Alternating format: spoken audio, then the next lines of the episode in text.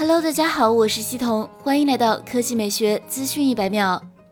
最近一段时间，关于 iPad Air 4的消息纷至沓来。经查，在德国亚马逊网站上，iPad Air 4 2020的保护壳已经提前上架，暗示这款新平板即将到来。从保护壳图片来看，保护壳厂商们拿到的开模信息同样是 iPad Air 4去掉了正面的 Touch ID 指纹，改为类似 iPad Pro 的全面屏设计，支持第二代 Apple Pencil 手写笔等。不过此前爆料，对于 iPad Air 4的生物安全识别模块有两种说法。一是指纹和顶部的电源键整合，二是直接上码 Face ID。虽然第一种方案成本低，但苹果从来没用过。从这个角度看，第二种的可能性显然更高，这也能减少系统优化配置以及用户的学习成本。爆料好手 John Prosser 称，北京时间九月八日晚二十一点，苹果将发布新闻稿，或直接揭晓 iPad Air 四、Apple Watch 六等产品。或官宣 iPhone 十二系列新品发布会的时间。不管怎样，果粉不用等太久了，你期待吗？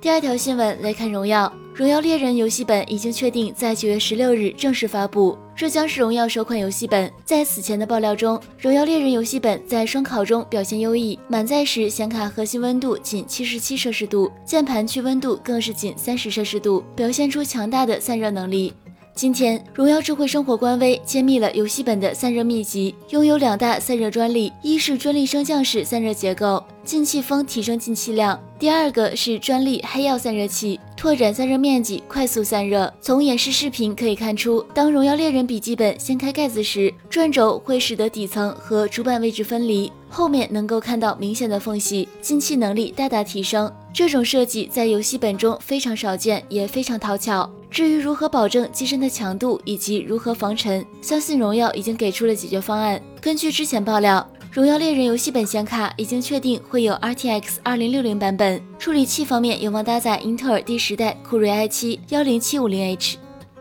好了，以上就是本期科技美学资讯百秒的全部内容，我们明天再见。